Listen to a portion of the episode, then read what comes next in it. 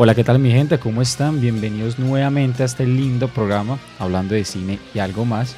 Quien les habla, su anfitrión de siempre, Mr. Cinéfilo. En el día de hoy, bueno, tenemos un programa bastante emocionante con temas muy interesantes. Hoy hablaremos de la próxima película del Joker y las primeras críticas que dejó su estreno en el Festival de Cine de Venecia y las, las repercusiones que tendrá.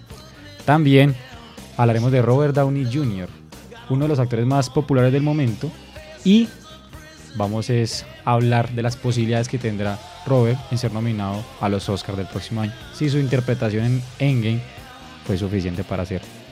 Pero eso no es todo. También en nuestra sección de Y algo más hablaremos del auge de la música urbana latina en los escenarios y premios internacionales. El día de hoy me acompaña como siempre mi amigo del alma, mi compañero fiel que nunca me abandona, Alex BL, y uno de nuestros, de nuestros dos nuevos integrantes para esta segunda temporada, Mauricio Vidal. Mi querido Alex, bienvenido nuevamente. Aloha, eh, ahora mi nombre será algo más para, eh, para tener más reconocimiento en el programa. pero eh, aloha, espero que todos estén bien y gracias por escucharnos, es la sintonizarnos eh, en este programa de hablando de cine y algo más. casi no lo dice tan, tan fácil que saludar, pero bueno y mi queridísimo Mauricio. Mauricio, bienvenido y gracias por estar aquí nuevamente. Hola, ¿qué tal, mister? Muchas gracias por la invitación y bueno, esperemos pasar un rato bien agradable para nosotros y para los que nos escuchan. Perfecto, así va a ser. Seguimos acá en Hablando de Cine y algo más.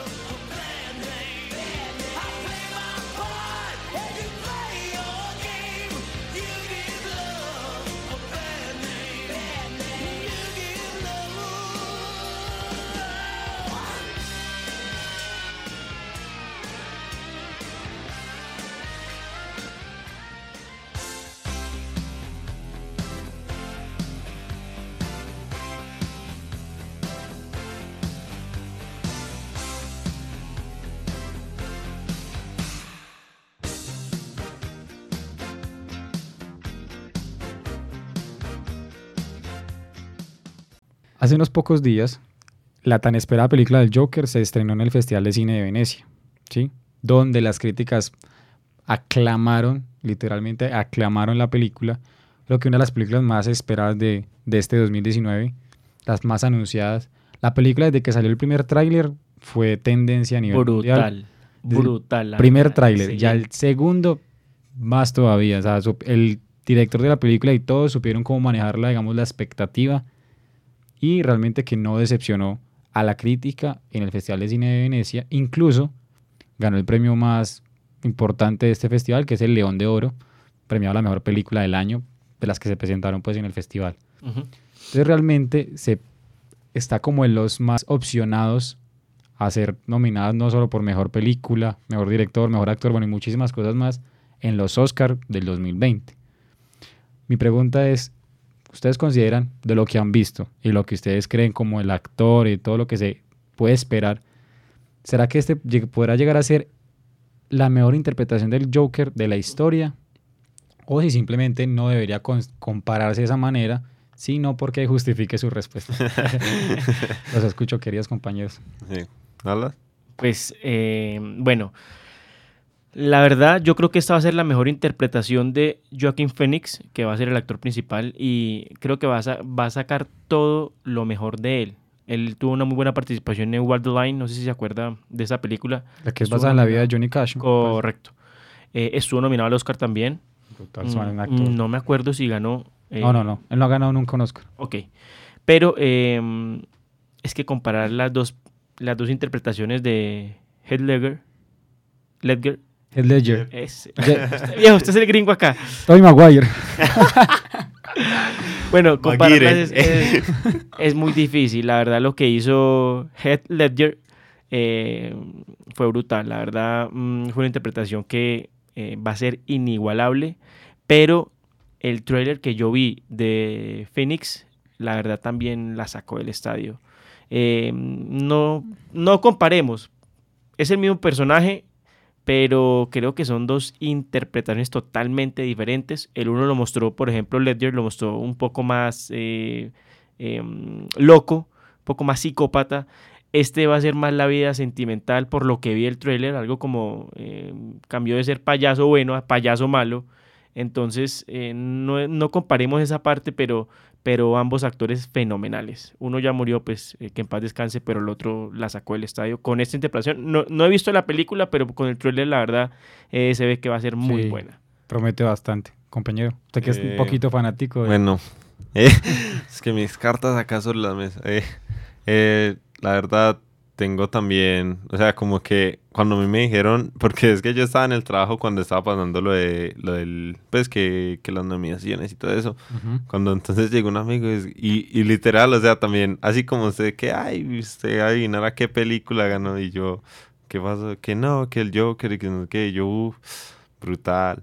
Y, eh, sino que yo pienso que es como, como que el Caballero de la Noche dejó o sea, un, muy alto. Sí, exacto. O sea, tanto de Batman como de Joker. Correcto. Y, y pues yo pienso que Ledger, justamente hoy me estaba viendo como eh, que estaban hablando de él, pues estaba viendo un video y, y tanto, eh, ¿cómo es que se llama? Bale, Chris Bale. Christian Bale, sí. Eh, decía que, que Ledger, o sea, que era uno de los actores que se tomó o sea, el papel, que es muy... Uno de los pocos actores que, que como que se meten muy profundo en el papel, que incluso la escena cuando, cuando él lo está golpeando ahí en el... Pues cuando lo están interrogando, que lo golpea que Chris le dice, sabes, no te tengo que golpear porque igual eso lo arreglan, que qué. Y él decía como que, que siga, que siga. Entonces, es, es brutal, o sea, que Ledger literal se metió en ese papel súper loco como es el Joker.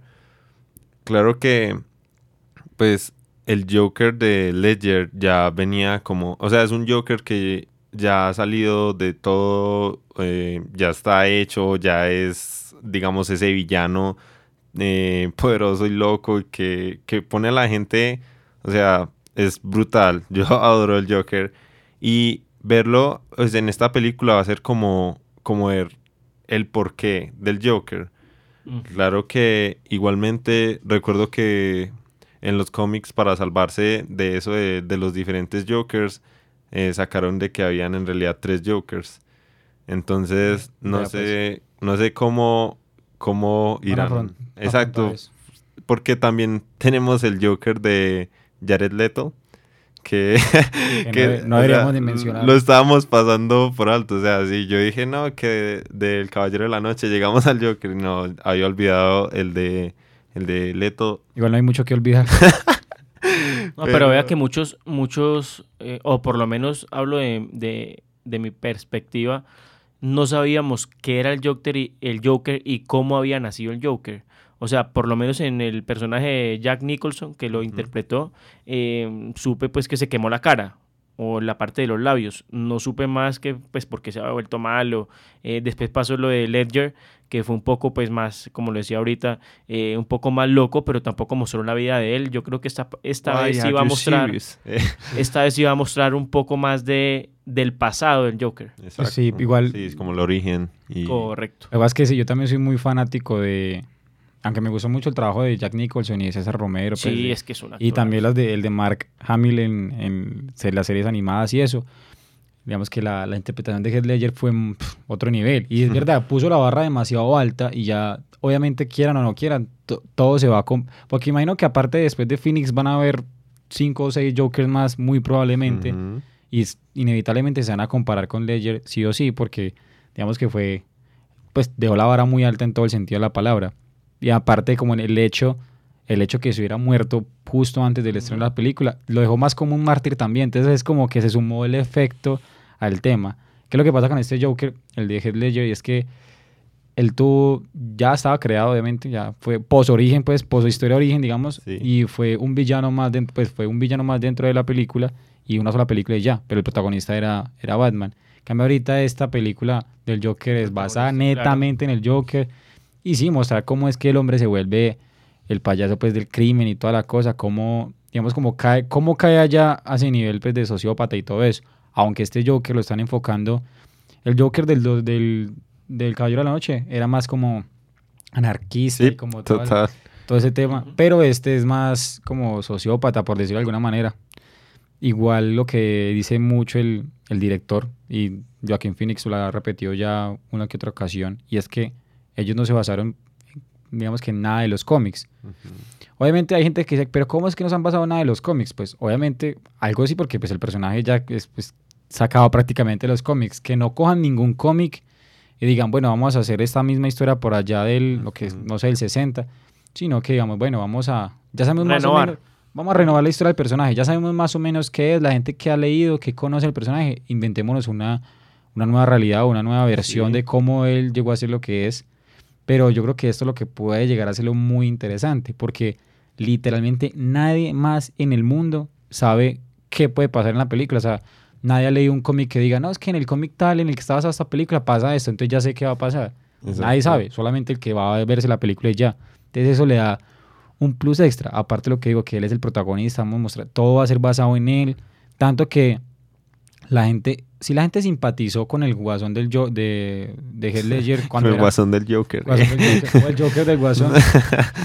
La gente simpatizó con él cuando siento que era el malo malo, literalmente, y que no era el protagonista. Ahora que es mostrado desde el punto como más humano del personaje, Sí. de mostrar realmente por qué se vuelve como se vuelve, la gente va a sentir es como compasión por el personaje. Va a terminar queriendo a un man que uno no debería querer porque realmente sí es muy malo. Sí, la sociedad lo volvió malo, pero, pero igual es... Y, y es inevitable eh, que Phoenix no haya pensado cuando le propusieron hacer el Joker. Supongo que le propusieron, no, no sé si, fue, si habrá sido un casting, ustedes de pronto saben más de eso. Pero no comparar con, con, lo, de, precisamente, con lo de Ledger, ¿correcto? precisamente al hombre, al hombre le ofrecieron el, El papel. papel. Y él lo tomó porque él era muy, muy, muy amigo de Heath Ledger. Eran, muy, Ah, eran parceros. Y él precisamente, después de que se estrenó la película, pues en, en el Festival de Venecia, que por cierto tuvo, recibió una ovación de ocho minutos, eh, la gente, los asistentes, la gente pues los aclamaron. Le preguntaron que si podía llegar a comparar el personaje de él con, con el de Heath Ledger. Y él le decía que no había nada que comparar, que simplemente él admiraba muchísimo a su gran amigo y que él lo único que fue que sintió que, que Heath Ledger siempre estuvo con él durante todo el proceso de rodaje, Ajá. durante todo el proceso de rodaje y que para él tomó hacer el personaje como un homenaje a su amigo que falleció. Muy bueno. Entonces, Muy bueno. Y eh, otra pregunta. eh, ¿Va a haber una continuidad? Es decir, ¿va a haber una película Batman, supongamos, el Joker, y él va a ser el mismo Joker y el mismo Batman que hemos venido viendo? ¿O hasta donde yo tipo Marvel, pues, que hace películas individuales y... hasta donde yo sé y, lo, y precisamente una de las razones que Phoenix ha, digamos que entre líneas ha dicho el por qué aceptó el papel, más allá del homenaje y todo esto, era primero pues que también iba- iban a poder tener como su propio su propia versión del personaje, ¿sí? Ujú. Como que iban a poder inventar e innovar muchas cosas, pero que ya era nomás esa película y que se iba a quedar ahí. Una buena obra, ya, que no le iban a manchar más. Y se supone que se va a quedar así, que va a ser solamente la de Joker y la del nuevo Batman, o sea, el nuevo Batman que se va a sacar que es de Robert Pattinson. Hay gente que cree que se va a conectar, pero no tiene nada que, no, pues no, Bueno, uno tiene nunca punto. sabe, ¿no? De pronto les proponen y, De pronto y hasta le- hacen una lo- buena película. puede llegar a pasar que de pronto la gente diga, bueno, este Joker fue un éxito y de pronto encuentren el color de que realmente debería tener DC en cine y la del próximo del Batman también la rompa y digan, venga, ¿por qué no combinamos? Ujú. Puede que sí, porque de pronto es un éxito, puede que les... Hasta le puede competir a Marvel. Pues obviamente guardando proporciones, pero son dos cómics muy... Es que si lo supieran explotar por ese lado, créanme créanme que DC también iría muy bien, pero no lo ha sabido explotar. Ujú. El tema es que al hacer esto manchen de pronto la del Joker, porque no... Mm. Aparte que el Joker, Joaquín Phoenix, aquí tiene, Joaquín Phoenix tiene casi ya 50, casi 50 años, está como los 40 y algo. Y en esta del Joker, eh, Bruce Wayne tiene sí, como 8 años. Sí, eso Y él también. aparece en el tráiler. Cuando él, hay una escena en el tráiler que él está caminando con la naricita roja, tal, ¿cierto? Y que pasa como hay un niño entre las rejas, ese es Bruce Wayne, esa es la mansión de los Wayne. Entonces, cuando digamos que ese niño tenga la edad suficiente para ser el Batman como tal, que interpretaría, que, inter- que interpretaría a Robert Pattinson, digamos que No, pues No, ya. el- Joker el- estaría muy bien. Bad Boy. The Old Joker. ¿eh? No tendría sentido. A no ser que saquen algo que yo pensé cuando dijeron que Robert Pattinson iba a ser el Batman, yo pensaba que iba a ser algo como Batman Beyond, que ya era Bruce Wayne, re- Batman del- Bruce Wayne retirado sí. y que el Batman, el nuevo Batman era eh, Robert Pattinson. Y ahí sí de pronto, no sé, podría funcionar de alguna forma, pero igual. Yo creo que, y lo ideal sería que la dejaran quieta hasta ahí, porque la película aquí hasta donde, de lo que se ha escuchado, ha llenado las expectativas por lejos. Hasta la gente que no es ni aficionada al personaje y a la gente que es muy aficionada al Ujú. personaje.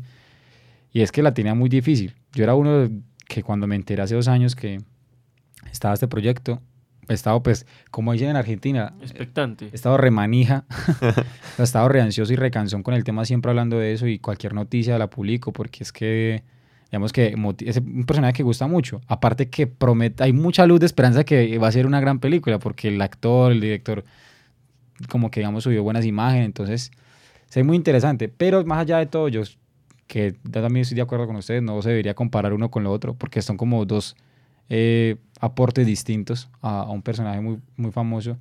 Es que sí va a ser, para mí va a recibir, mm, no solamente va a ser nominado, para mí es un hecho que la película va a ser nominada a los Oscars, pero para mí va a ser nominada a más de cuatro premios. Yo, yo desde ya pongo mejor actor, mejor director, mejor película y mejor fotografía. Porque la película visualmente, desde ya en el trailer se da cuenta uno que es, o sea, que es exquisita a la vista, o sea, es muy bonita visualmente la película. Entonces, para mí va a recibir cualquier cantidad de nominaciones y la gente más por la nostalgia va a seguir escogiendo a Heath Ledger. Yo creo que es lo que, yo- Claro. lo que yo siempre he hablado, el tema de la nostalgia juega, juega un papel muy importante. Pero realmente en temas de calidad yo creería que Phoenix lo podría estar superando. Es que ¿Cuándo- nomás ba- basta con escuchar la risa que sacó en... Uy, no, es que se trae... ¿Cuándo se estrena aquí en Colombia? El 4, el 4 de octubre. Bueno, que lo sepan los oyentes, Mm. para que estén pendientes de eso. 4 de octubre del 2019.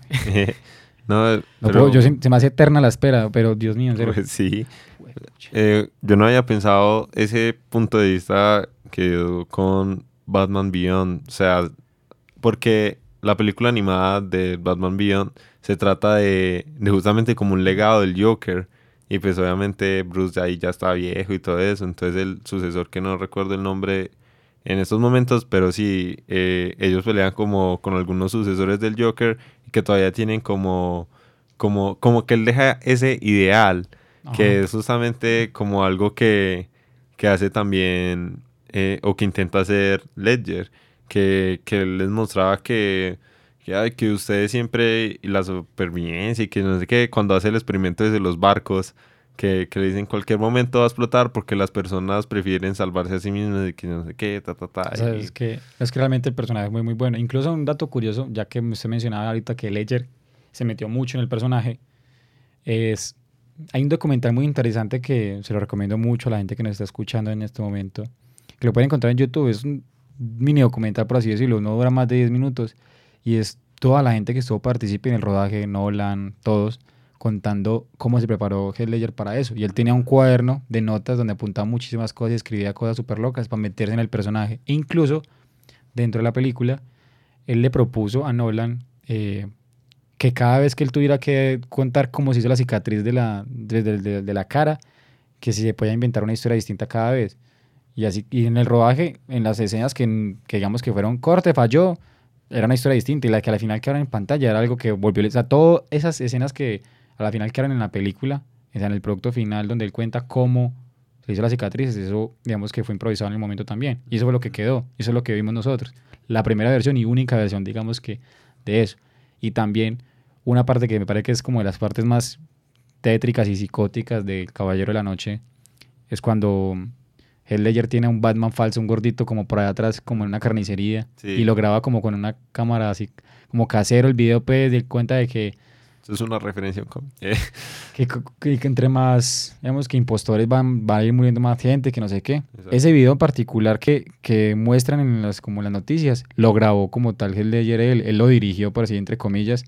Entonces era para meterle que todos los toques que apareciera el guasón fueran muy, digamos que muy psicótico y oscuro, como estaba metido en el cuento eh, Heath Ledger. Más allá de los mitos que hay, eso sí que la gente dice que él se suicidó pues, porque se metió demasiado en el papel y que se, lo, se Sería enloqueció. bueno hacer un día un programa de esos porque hay, hay muchos mitos. Pero eso es, eh, exacto. E- es- Ese es un buen tema. Para en, en el próximo capítulo vamos a hablar de eso. no, Continuará. pero... Coming soon.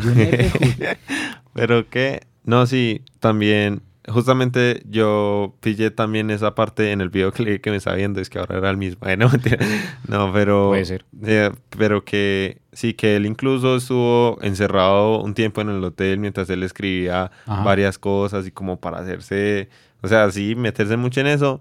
Y también decían que, que le dieron mucho eh, como el libre albedrío de su Joker. Claro. Entonces, No, y es que, es que así tiene que ser. Para un personaje de eso, usted tiene que tener libre Sí, dejarlo, dejarlo Porque que es más, usted ve, el, por ejemplo, al, eh, al- digamos, viendo el tráiler de Joaquin Phoenix, de ese Joker, usted ve el man como, como adelgazó de...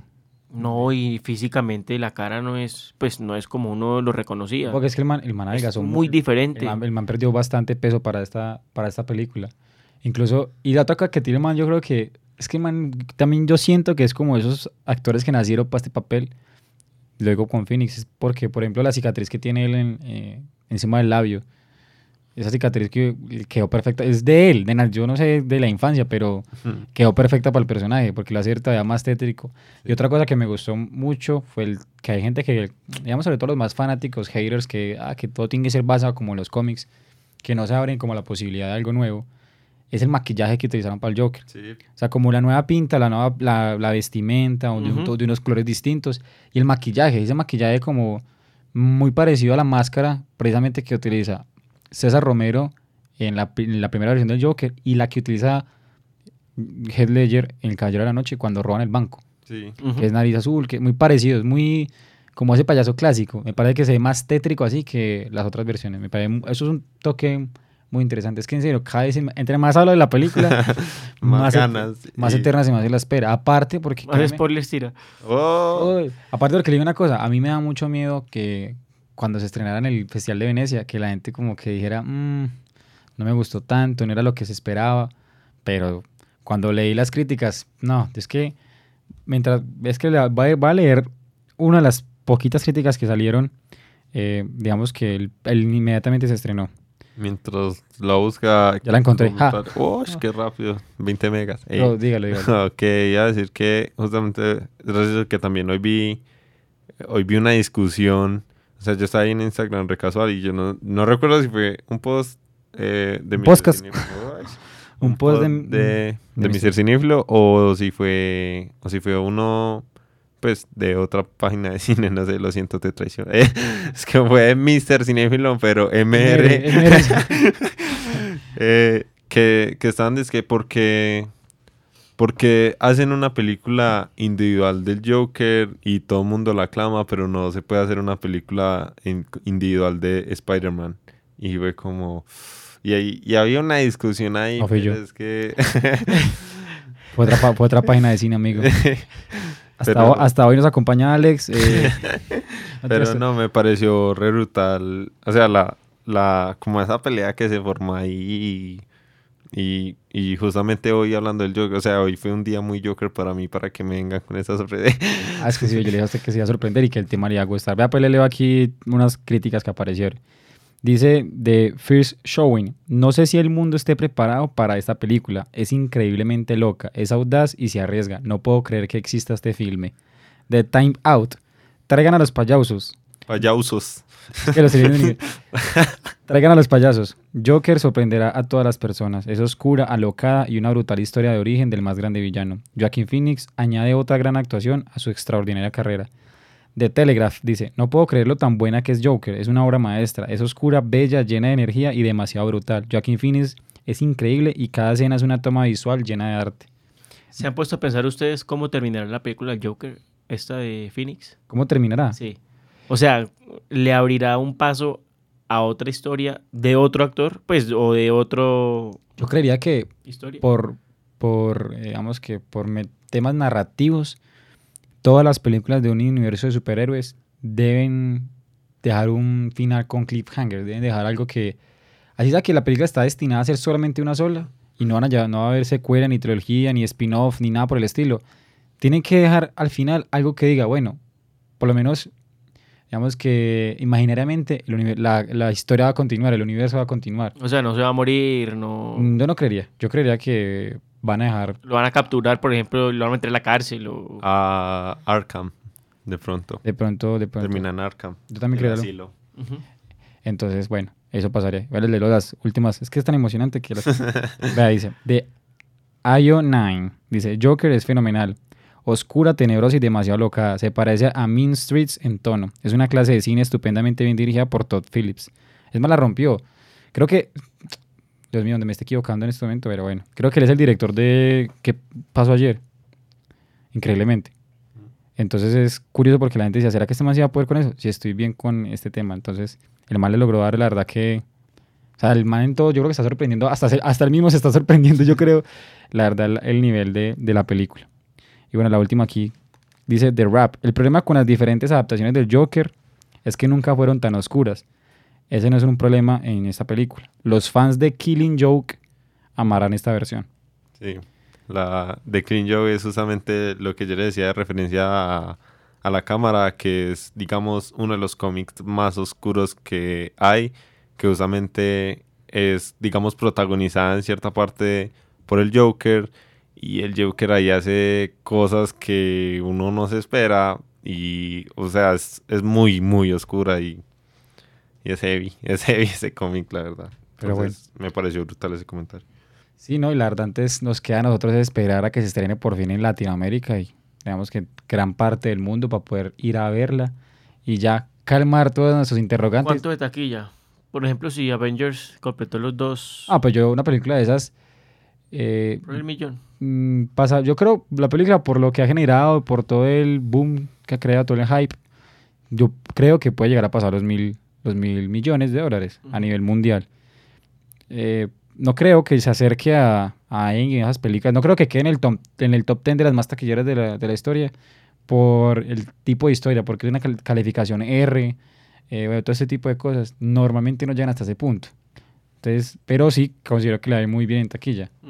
Y eso, o sea, eso va a ser romper récords en, en, esa, digamos que en esa, en esa categoría de calificación R. Pero bueno, nos queda esperar a verla, a ver si nos llena las expectativas y podemos, digamos que, calmar muchos interrogantes y podremos hablar ya después con más propiedad de lo que vimos del Joker, porque no más hablando todo esto con ver unos solos eh, un simple tráiler, por decirlo de alguna manera, y darnos cuenta de lo bueno que va a ser. Habla muy bien de la película, pero bueno, hay que esperar a verla y ya podremos sacar mejores conclusiones. Y que los oyentes comenten, comenten qué les parece, pues, o, o el trailer o, o, o, lo que avecina, pues, de la película Joker, que comenten eh, en nuestro podcast. Claro sí, que es sí. que si lo están escuchando en Spotify, pues se van a YouTube, comenten. Eh. Sí, claro, que comenten y compartan a ver qué, claro qué les parece. Pueden compartir las historias dando su opinión, mencionando el podcast, o en YouTube también pueden comentar, si están escuchando este episodio en, en YouTube, comenten ahí debajo del video o incluso en la, en la página de Instagram, en las preguntas que hacemos, en las, en las últimas Como dirían los youtubers, suscríbase aquí, en el recuadro rojo. Sí, suscríbete aquí, amigo, dale like y suscríbete.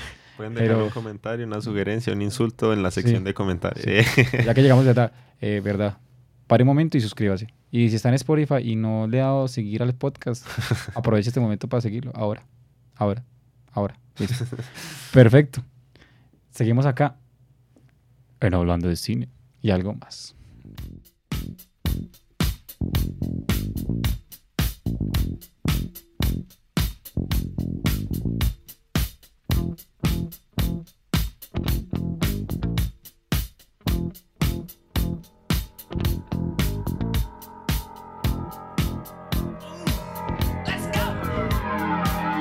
Walks further down the street with the brim pulled way down low.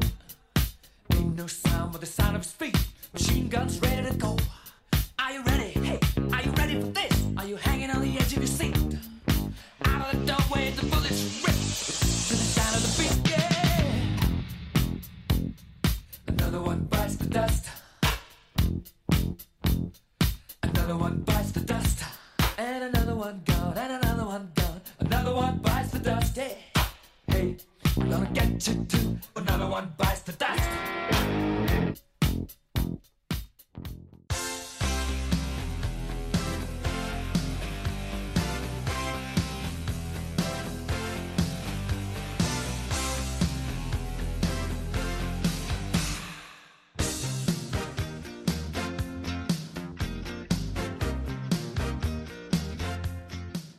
Como bien saben, desde que se estrenó Avengers Endgame, digamos que mucha gente, sobre todo los fanáticos e incluso los directores de la película, han hablado mucho de la posibilidad de Robert Downey Jr. y de su merecimiento a la nominación de los Oscars por su papel y por su, digamos que todos los matices que presentó en la, en la película, según los directores. Y obviamente muchísimos fanáticos a nivel mundial apoyan esta decisión. Pero asimismo, sabemos que estas películas, así como tienen gran cantidad de fanáticos, tienen gran cantidad de haters. Ujú. Entonces, hay muchas personas que se han dedicado a criticar también esta posibilidad de, de que Robert Downey Jr. sea nominado a los Oscars. Y a mí muchas veces me lo pregunto en la página de cuál es mi opinión al respecto de si creo que es suficiente para que él sea nominado a los Oscars. Y tengo varias opiniones antes de preguntar a ustedes. Considero que realmente se desmerita mucho a veces por las, par- por las personas que no son fanáticas de este tipo de cine, se desmerita mucho la calidad de la actuación por ser una película de superhéroes o de este género. Entonces la gente que digamos no le gusta esto, lo ve con otros ojos y desmerita ya la actuación de Robert Downey Jr. que fue buena. Sí, más allá de los gustos, hay que reconocer que fue muy buena calidad. Y otra parte que yo uso mucho argumento y lo mencioné precisamente hace poco en la página, y es que Robert Downey Jr. ha sido, ha sido nominado solamente dos, pues solamente entre comillas, digo, porque como es tan buen actor, uno no cree que es apenas dos veces. Fue nominado a los Oscars solamente dos veces. Una vez como actor principal en el 92, me parece, si no me falla la memoria, porque él interpretó a Charles Chaplin en la película Chaplin, pero no ganó.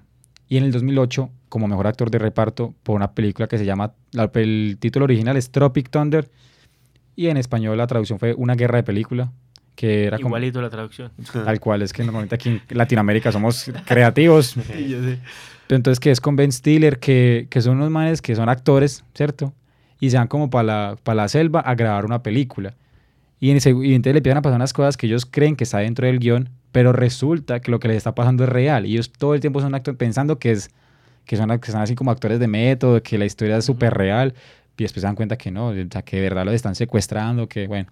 Entonces aquí Robert Downey Jr., su personaje en esa película, la película dentro de la película, era como un militar negro y no sé qué, bueno. Entonces Robert Downey Jr. está maquillado negro, con su peluca, toda la cosa, y al final tiene un momento de como de catarsis y ya se quita la peluca, es mono y azul, como australiano, todo. Pues, pues es muy loca la película realmente, es, una comedia, es una comedia súper rara. Ujú.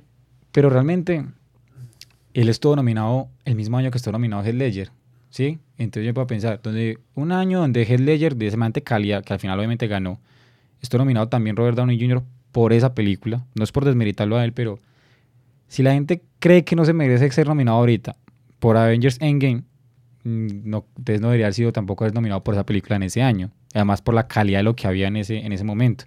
Este año también hay muy buena calidad de actores y muy buena calidad de películas. Pero considero que si comparamos, se merecería más, se merecería más ser nominado ahorita por Avengers Endgame, por los matices que dio, por la importancia de lo que él hizo, porque también hay que pensar en eso, que es algo que es una actuación que no hizo ahorita en Endgame, es una actuación que viene haciendo 11 años y fue una muy buena culminación a todo su, digamos que su aporte. E igual no sería mejor actor principal, o sea, sería mejor actor de reparto. Aparte del hecho de que lo nomine, no quiere decir que va a ganar y ya, pero es un reconocimiento a una, a una gran trayectoria, ¿sí? Entonces me parece a mí que se lo merecería, lo pod- podría pasar. Si, si pasa y lo nominan, no tendría nada de malo. Pero si no lo nominan, pues no tampoco, o sea, no tiene nada, pero la gente tiene que entender que si llega a estar allá y si llega a ganar, ya aceptarlo, o sea, también se lo merecería, porque así como hay 20 mil millones de personas que dicen, no, es que no me parece, no es justo, no sé qué, también hay otra cantidad de gente que le parecería justo que pase.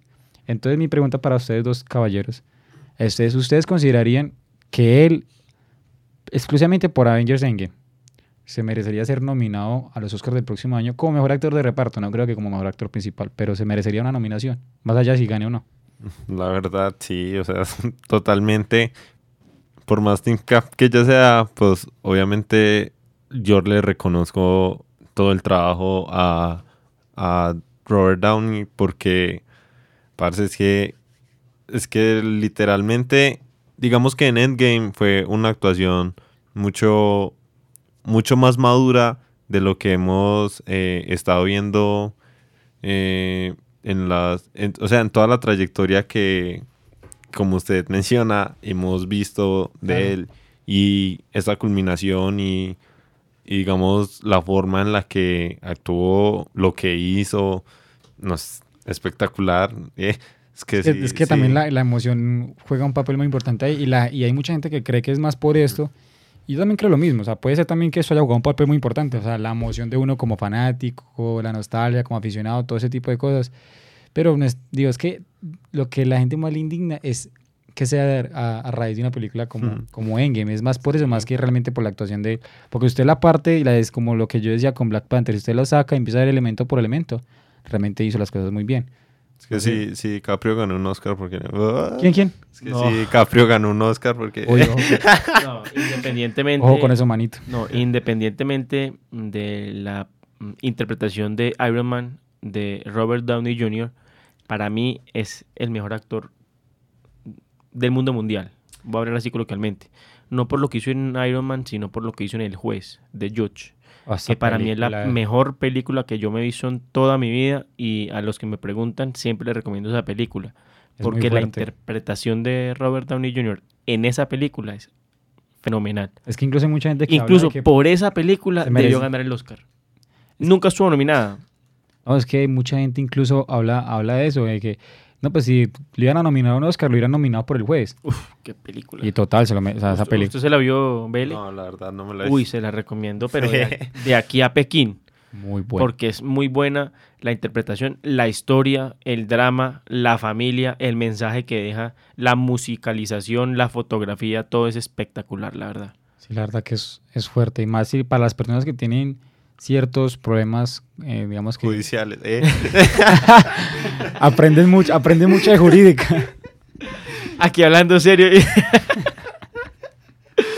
no, la película es. No, es, digo, si tienen problemas con sus padres, papi issues. No, créanme no solo los padres. eh, en realidad, el, tema familiar, el tema eh, del el padre padre. e hijo, eh, hijas, hermanos, amigos, carrera, egos, es muy buena. No, la es verdad.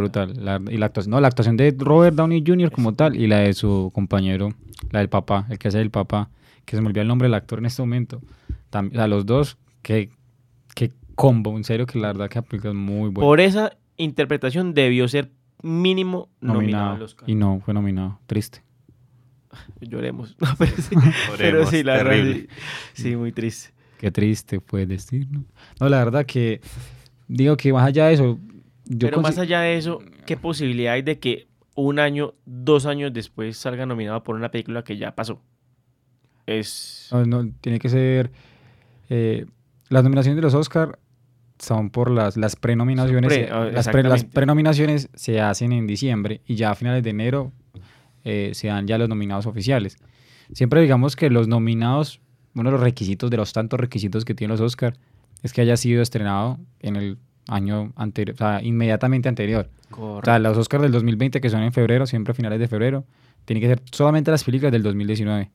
Las del 2021, las del 2020 y así, sucesivamente. O sea que eh, Endgame, la única manera, capaz, creo que una vez pasó, si no me falla la memoria, no puedo dar el ejemplo exacto del nombre, pero ha pasado que películas se estrenaron justo después, digamos que del cierre de convocatoria. Esas películas, digamos que el cierre de convocatoria es el 15 de diciembre y se estrenó el 20 de diciembre Ujú. podría entrar para la del siguiente año, pues la del el ya. próximo, ¿sí?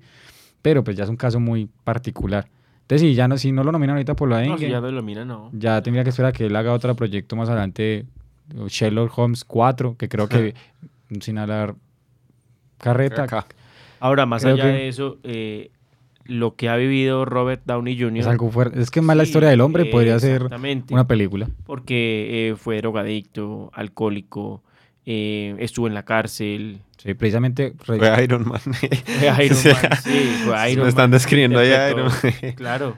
Sí, tal cual, es que el man, eh, pero él decía que él es muy agradecido con Marvel porque, sobre todo que fue un momento en que Marvel también estaba muy mal y fue una gran apuesta de decir, bueno, vamos a contratar a John Favreau para que dirija la película y demos la oportunidad a este man que viene en una, una situación tan difícil, que nadie lo quiere contratar, que bueno, que pasa por tantas cosas, que hace poco salió de la cárcel. ¿Será que, no, cómo nos va a ir con esto? ¿O nos va re mal o nos va muy bien? Y pues ya todos conocen la, la historia. Entonces, digamos que el hombre. Es que, mm, ¿cómo le digo? Ahora, ¿quién es mejor actor? ¿El hijo o el papá? ¿Quién es el hijo? ¡Oh! No, no, no, no. ¿Robert Downey Jr. o Robert Downey Normal. padre? Robert Papá. Papá. Eh, sí, porque que eran los hijos de Robert Downey Jr. que iba aquí. La verdad, Es que es difícil, pero para mí, eh, Robert Downey Jr. Ujú. La verdad que tiene... No sabe quién es el papá. Mm, en ese momento El no. que fue Fred.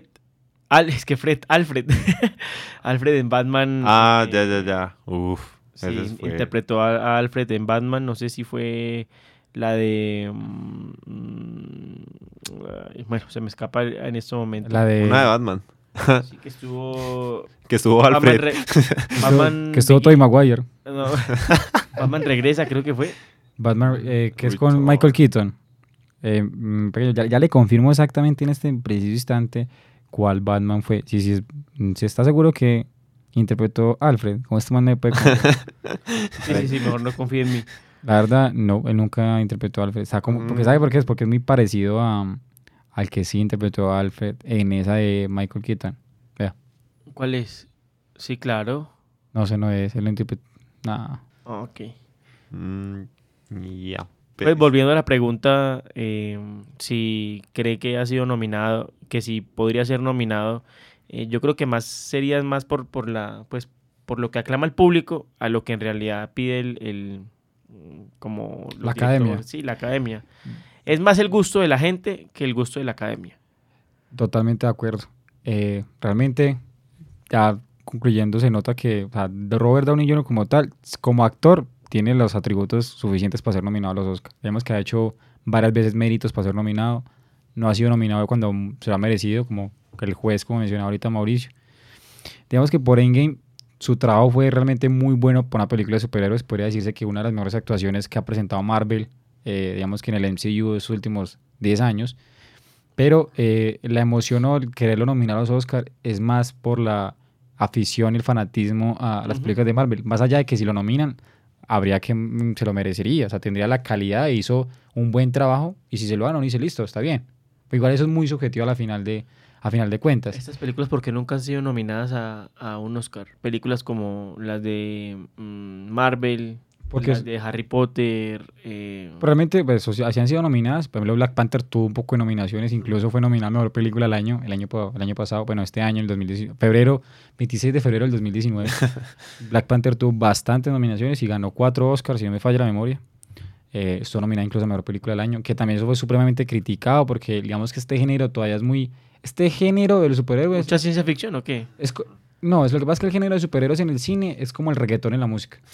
Ok. Entonces pasa Buen- mucho que cho- choca un poco la gente con el, con digamos que hay mucha fanaticada y que la gente disfruta lo que realmente tiene que disfrutar de, de, de estas películas, como con el reggaetón, la gente que disfruta el reggaetón, disfruta el reggaetón por lo que tienen que disfrutarlo, pero llegan la gente que digamos como las contrapartes, los haters, y la empiezan a criticar por cosas que al final a los que les gusta esta música no les importa que la estructura, que no sé qué, que toda la, eh, la parte técnica, al que le gusta el reggaetón no le importa esto. Yo una vez hacía una comparación con mi hermano y hablaba con él, una comparación con comida, como siempre lo hago, y es que, piense, el, el reggaetón es comida rápida. O sea, usted vas a disfrutar y qué rico, deliciosa esa hamburguesa, esta pizza, lo que sea, y usted le pone a decir, es que la técnica con la que la preparan es que es algo súper gourmet, es- a usted le importa es ir a disfrutar algo rico, rápido y ya está. Ya las otras películas, o sea, los otros, otros géneros más elaborados, películas de culto o hablando de música, música más elaborada, ¿cierto? Ya usted mira otras cosas. Entonces, estas películas siempre han sido muy criticadas porque digamos que sobre todo ahorita en esta época, entre algo más esté de moda porque a mucha gente le gusta, porque es muy bueno, más se va a criticar y se va a desmeritar su calidad. Porque está sobrevalorado. Porque sabe que, mo- que es muy sobrevalorado esto, que es muy sobrevalorado. Entonces, eh, entre una cosa tenga más parejo, eh, digamos que los me gusta y no me gusta, es, mm, digamos que la gente no critica tanto si es nominado o no. En cambio, cuando una película le gusta a todo el mundo, pues a mayor parte de gente, los que critican se hacen sentir más, así sea una minoría, que es muy curioso. Entonces, precisamente por eso es que esas películas han sido como rechazados tantas veces en estos los premios, más allá de que se lo merezcan en algunos otros aspectos. ¿Sí? Pero es que como la academia, volviendo al tema de Robert Downey Jr., si se llegase a nominar, que se lo merecería y sería muy bueno para su reconocimiento, más allá de que gane o no gane, que la gente tiene que entender que también es esto muy subjetivo, que no todos pueden estar de acuerdo, o sea, siempre van a haber desacuerdos. Por lo que busca la academia y lo que evalúa la academia a la hora de nominar, creería yo que no lo van a nominar y no va a estar en los premios. Pero como ahora no solamente importa lo que mira la academia y los requisitos, sino que también importante más lo de políticamente correcto y también tener, tratar de tener contenta la mayor cantidad de las personas. Al tratar de hacer esto es muy, puede haber la posibilidad de que lo nominen. Pero bueno, al fin y al cabo solamente lo sabremos hasta finales de enero más o menos si Robert Más Downey Jr. esperas. más esperar, todos esperan esta vida. A si al fin va a ser nominado a los Oscar y a ver si gana por primera vez en su vida. Seguimos acá en hablando de cine y algo más.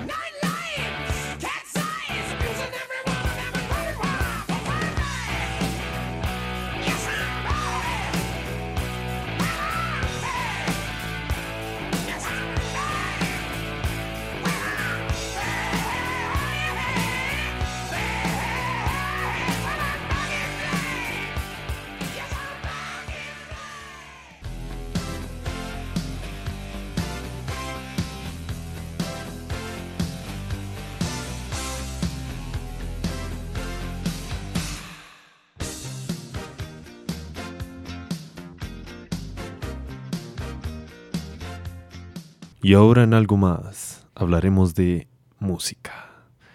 Y sí, justamente lo que menos me gusta a mí, la música.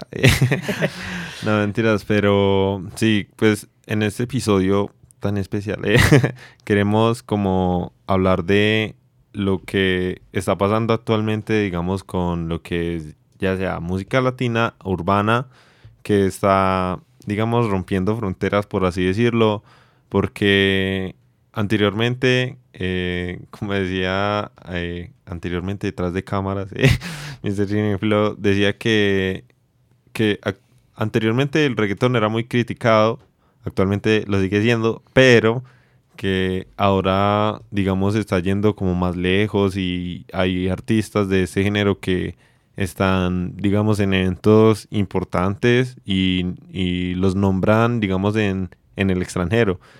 Entonces, eh, me parece como muy curioso eh, cómo evoluciona, digamos, ese tipo de música o cómo hacen para, para llegar. O sea, digamos que mucha gente se enfoca más que todo en el artista principal y, y hay que tener en cuenta que ellos también tienen, digamos, eh, la productora y todo eso, que son los que ayudan muchísimo encontrando eh, que eventos y todo eso.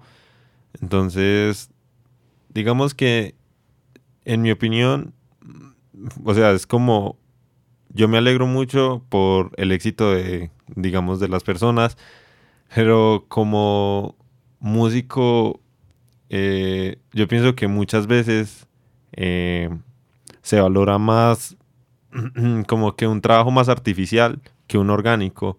Como digamos que cierta banda tiene un guitarrista excelente y todo esto. eh, y los otros simplemente con programas y todo eso pueden hacer lo mismo y hacen su música y Llegar más lejos y todo.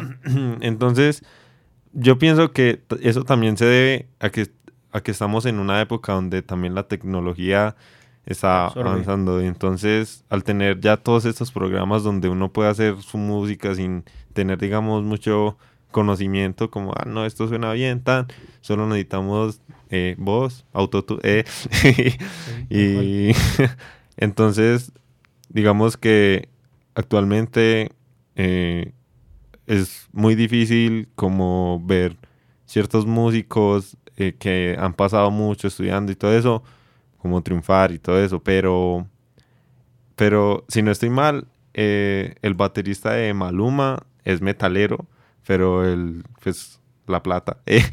Entonces, digamos que, en mi opinión, mm, me parece bien que triunfen con, con esto, aunque siento que están como sobresaturando, porque veo No que salen muchísimos artistas que es como, uy, ¿esto qué? Eh, y, y no sé, y también el dinero mueve mucho en la música, por ejemplo, las colaboraciones que hacen eh, artistas, artistas que uno dice como, ellos están cantando eso, eh, como por ejemplo... Me pareciera que hacen colaboraciones que uno no se las No, imagina. Sí. Más allá de la música es lo que hacen con la letra. Que se le está enseñando, bueno, ya vamos a ir muy papá, pero ¿qué es, el- qué- qué es lo que se le está enseñando a la generación que viene de, de, pues, eso- de los colegios? Pero ese concepto ya me parece que es demasiado gener- generalizar. No, no, Ese tema de que todas las letras del reggaetón son lo mismo, ¿no? Hay, regga- no, hay no reggaetón. todos, ojo. Eso. Pero estamos hablando de Maluma, Bad. Bunny, J Balvin, eh, Ozuna, que son en realidad de 10 musical. palabras, 9 son sexo. Está bien, yo no estoy diciendo que sea malo. A nadie le Es parece re malo. A nadie le parece malo eso. No, pero sí es lo que se le está mm, enseñando a la generación de hoy en día. Por ejemplo, en nuestra época eh, era miniteca y los hombres por un lado y las mujeres por el otro. Hoy en día También. Va- no, no. Hoy en día vayan a una discoteca, a una miniteca que ya no existe, una fiesta pues, de barrio o como la quieran llamar. Hoy las mujeres bailándole. Con las pues, mujeres y los hombres con los hombres. No, bueno, yo no sé, yo no sé en su Yo barrio. pero no, o sea, eh, en realidad para mí, para mí, eso no es música. Música es lo que tocaba la Fania, la salsa, el merengue, Ricarena, eh, donde uno podía pues eh, coger a la mujer y bailar, eh, azotar baldosa como decimos coloquialmente, y escuchar los sonidos de las Los instrumentos. los instrumentos. claro, uno normalmente escucha los sonidos. Es, es lo mejor, es lo mejor de la música. no, los es que yo entiendo el punto Hoy de es él, el autotune, incluso- como decías, y no más. Mm, Porque, por ejemplo, la salsa, o sea, yo, por más rockero y todo eso que sea, yo respeto mucho los músicos de la salsa y, digamos, eh, el bajo de la salsa es brutal eh, y también los que tocan acordeón, o sea, yo a veces veo ese acordeón y es como, ¿cómo mierda funciona eso? o sea, es, es increíble y yo respeto mucho eso. Pero entonces, digamos, Mr. Cinéfilo, ¿qué piensa, digamos, de, de lo que está pasando actualmente con, con este género urbano que, que está yendo a toda parte cuando anteriormente solo Latinoamérica lo conocía? eh? Y Es que, pues primero que todo, me parece muy bueno eh, que esté sucediendo, se está dando este auge de la música urbana, sobre todo latina, y para mí es un orgullo que los artistas más importantes de, digamos, que este género sean colombianos. Porque yo siempre he dicho que a mí me llena mucho orgullo, primero que todo, Colombia, y luego Latinoamérica. Entonces, cualquier persona, cualquier artista, cualquier deportista que dejen alto el nombre de Colombia y luego el nombre de Latinoamérica, a mí eso me llena mucho de orgullo, siempre y cuando esté haciendo las cosas, si lo dejan alto haciendo las cosas mal, pues obvio no. Tan alto que Maluma habló de Pablo Escobar en una canción y, mejor dicho, fue el boom. Eso, para mí, orgullo, orgullo los deportistas, orgullo... Para mí, es un, para mí es un orgullo que, eh, que un artista colombiano, más allá de los gustos, eh, abra un festival tan importante a nivel mundial de música, más allá de los gustos. Para mí eso es un orgullo y que rompa fronteras, que a la gente le, ya no le importe el idioma, que la gente quiera ya más hablar español Hmm. porque le gusta esa- esta música latina. Es que es más por eso, más de romper ese tipo de barreras. No estoy diciendo que... Es que se fijan mucho en los detalles como si fuéramos perfectos.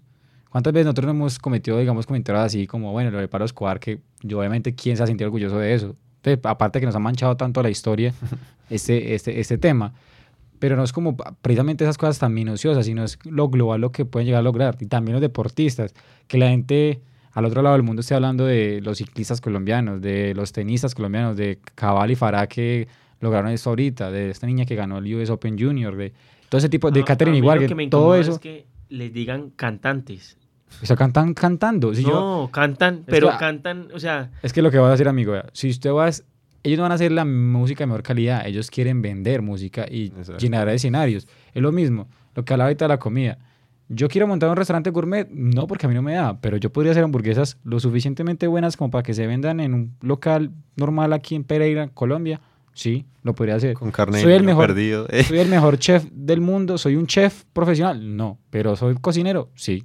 Entonces, que cante algo que no me guste y que es algo, digamos que muy sintético y de muy baja calidad técnica, por decir alguna cosa, ustedes que son, sé que es músico, ¿Eh? eh, ya se, se hace llamar músico, Eh, mentiras, oh, está cantando, que no sea un cantante profesional o no sea algo demasiado, que usted no va a poder decirle a, a, no sé, algún cantante de reggaetón, haga lo mismo que de pronto podría ser un cantante de música clásica, música o ópera, algo así. Obviamente no tendría punto de comparación, pero son dos, digamos que, digamos, ámbitos muy distintos cada uno, más allá que estén dentro de la música. A mí me dio una vez eh, entre risa y rabia, porque en una entrevista, eh, voy a decir el medio, estaban hablando en vivo con Maluma en Caracol. Y entonces lo estaban criticando por una letra. por- Lo estaban criticando por una letra de, de alguna música, de una canción que seguramente escribió, copió o no sé. Cuatro babies. Creo que fue esa, si no estoy mal. Y entonces se comparó con Héctor Lavoe. Ah, no, yo ya quiero saber. Entonces, uno se hace la idea, por favor, la voz de Héctor Lavoe es incomparable. Es el mejor, mejor dicho, el papá de las salsas. Para los que no hay- lo, hay- lo hayan escuchado, eh, ¿Quién la no voz puede- de Héctor Lavoe es, es top. Marc Anthony tiene una película. Eh, Sí, para que un personaje como estos, como Maluma, que se compare con un act- actorazo, iba a decir, artista como Héctor Lavoe, pues, o sea, la verdad es mucha la diferencia. Total. Solamente pues porque vende, sí, el tipo es pintoso y ya compró un, un yate, un avión ahí, chévere, o sea, bacano por él. Pero mm, cantante y artista, para mí no. Le falta mucho. Por ejemplo, eh, un artista colombiano que mucha gente lo criticó y la verdad a mí, no sé si es que no me molesta porque llegó a ser el favorito de mi mamá por mucho tiempo, pero no, eh, Juanes. Juanes, o sea, también es un representante de Colombia Sí, sí, ahí, claro. hablando musicalmente y, y pues él ha tocado, eh, digamos, con Steve Vai, que es un guitarrista eh, muy reconocido. o Juan sea, Gabriel, uff. eh, También, o sea, y también, como le digo, es. mm, y él sí, como que es más orgánico, sin o sea, es. Y yo, la verdad, lo respeto mucho. Por ejemplo, cuando él iba a tocar en Rock al Parque, muchísima gente lo criticó horrible, que no, que, que es un evento de metal o de punk o que yo qué sé, y por qué traen a Juanes, que todo, todo. Y se llenó. Y, y fue, o sea, él, él sorprendió mucho, o sea, hasta el día de hoy siguen hablando de que él hizo un cover de Metallica y le quedó mundial, o sea, incluso yo, yo era como, uy, no, ¿cómo así que se tiró un cover de Metallica? Porque yo no lo vi, pero eh, un día que yo estaba ahí sin hacer nada, me salió en la recomendación y yo, eh, pues vamos a verlo. Y uff, la verdad me, asombró, o sea, yo no me esperaba eso de Juanes. Y, y me pareció, o sea, muy cool que, que como que le cerró la boca a muchos de que cómo lo van a llevar a él si es un evento de metal y, y se mandó. sacó el estadio. O sea, hasta Metallica etiquetó a Juanes en, en un tweet diciendo Sí. que, En ese concierto sí. la rompió. Que, que wow, que, que gran presentación de nuestro hermano Juanes en Colombia, que qué, o sea, Ese es uno de los artistas que ya que usted lo menciona, me llena muchísimo a mi orgullo como Sí. me parece muy muy que muy emocionante verlo triunfar de esa manera. Algo que me parece muy bonito de él es precisamente lo que hablaba yo del idioma, que él siempre digamos que ha tratado de llegar con su música en español y como manteniendo esas raíces, aunque se ha reinventado de a poquitos para mantenerse digamos que en el mercado, en la industria vivo, pero no ha perdido su esencia, es algo muy, muy bonito por parte de él. Y digamos que más allá de los, lo que digo yo, más allá del gusto de los artistas, de la música, de todo ese tipo de cosas, me parece a mí que el hecho de que la música urbana esté teniendo un auge a nivel mundial, o sea, no solamente latino, sino a nivel Ujú. mundial, es una muestra para la gente que quiere ser, que quiere ser artista o quiere dedicarse a otras cosas, de darse cuenta que, que se puede llegar lejos. O sea, que no, no solamente es para unos pocos eh, el tema de lograrlo, por ejemplo, el tema del cine. Yo saber que, digamos, yo puedo soñar con que puedo llegar muy lejos a, a hacer una película que- para todo el mundo. Y el- alguien que quiere ser deportista y que cree que no puede llegar lejos, se ha dado Sí se cuenta puede. que sí se puede. Sí, se, que se puede. O sea, que es posible, que no... Nada en esta vida es imposible, aunque sea muy cliché, pero ya la gente, digamos que al abrirle más, entre más latinos lleguen, más puertas se abren para los latinos. Porque los hace 40 años la tuvieron mucho más difícil. Ahorita para los que vengan, no digo que vaya a ser fácil, pero ya no va a haber, un, ya no se van a tener que cerrar mil puertas, ni va a haber tantos muros eh, contra, digamos que, ese tipo de cosas que venga alguien a ofrecer, sea música, literatura, lo que sea, o cine. Entonces, para mí lo bueno de esto es eso. Que le abre puertas a otra gente que puede ir para ahí detrás. El tema, por ejemplo, en el deporte, tanto deportistas que se ve por Europa, le abre la puerta a más deportistas que se van para Europa. Entonces esto es lo realmente emocionante e interesante de, de este tipo de cosas. Seguimos acá en Hablando de Cine y algo más.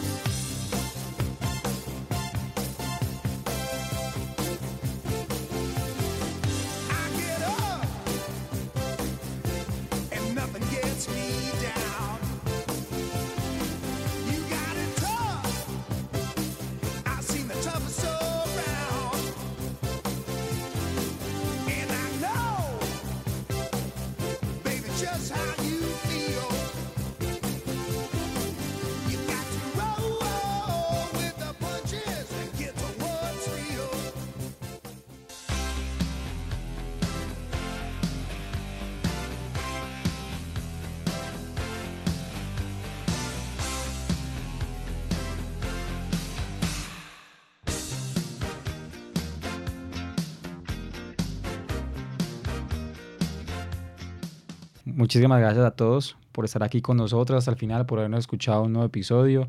Yo sé que esta segunda temporada no es buena, sino excelente en comparación de la anterior. Esta está cada vez mejor. Gracias por estar aquí apoyando todavía, siguiendo apoyando. Recordemos las redes sociales también para que de pronto, si nos quieren dar clic en nuestros eh, Twitter o Instagram. Ah, también. que Esa era mi sigan. parte. O sea, yo les iba a dar la parte ahorita para que hicieran la cuña. Que primero, pues primero lo primero, que eran los oyentes. Bueno, agradecerles a todos por estar aquí con nosotros, o sea, hasta el final, haber escuchado todo el podcast. Si les tomó un día, dos días, tres días, una semana escuchar hasta acá, hasta este momento, no importa, pero lo importante es que lo estén escuchando, que créanme que eso nos motiva muchísimo y es un gran apoyo también para la gente que escuchó el capítulo anterior y que viene de la temporada anterior escuchando nuestros podcasts. Es muy gratificante ver que en más de 10 países eh, se escuchó el, el episodio anterior. Eh, por mencionar algunos, Colombia, Estados Unidos, Chile, Ecuador, Perú, Argentina, en Francia, en España. O esto es muy, muy bonito para nosotros, entonces nos motiva a seguir trabajando. Entonces agradecerles enormemente por eso, por este, digamos, por este apoyo tan, tan sincero. Agradecer a mis dos compañeros del día de hoy, mi querido Alex Vélez y mi querido, queridísimo Mauricio Vidal. Hoy no pudo estar Manuela García, pero me imagino que para el próximo episodio sí va a poder estar con nosotros. Da la oportunidad a mi querido Alex que se despida, se haga la cuña y a Mauricio también. Dale. Eh, aloha muchachos eh, y señoritas y todo. Eh, pues muchas gracias por escucharnos, por escucharme. y recuerden que soy algo más. Eh, pueden seguirme en Instagram, que actualmente será lo que está más activo. eh, y eh, como AlexBL97. Pueden ver mis videos en YouTube también. Son algunos covers de rock. Y muchas gracias por llegar hasta acá. La verdad, yo sé que es difícil. sí, bastante. yo Pero- sufro. Pero bueno, Mauro, Bueno, no, muchas gracias. Eh, la verdad hemos pasado un rato muy agradable. Espero que me puedan seguir en, en mis redes sociales, en Twitter, arroba Mao Vidal García, eh, y en Instagram, arroba Mauricio Vidal 14.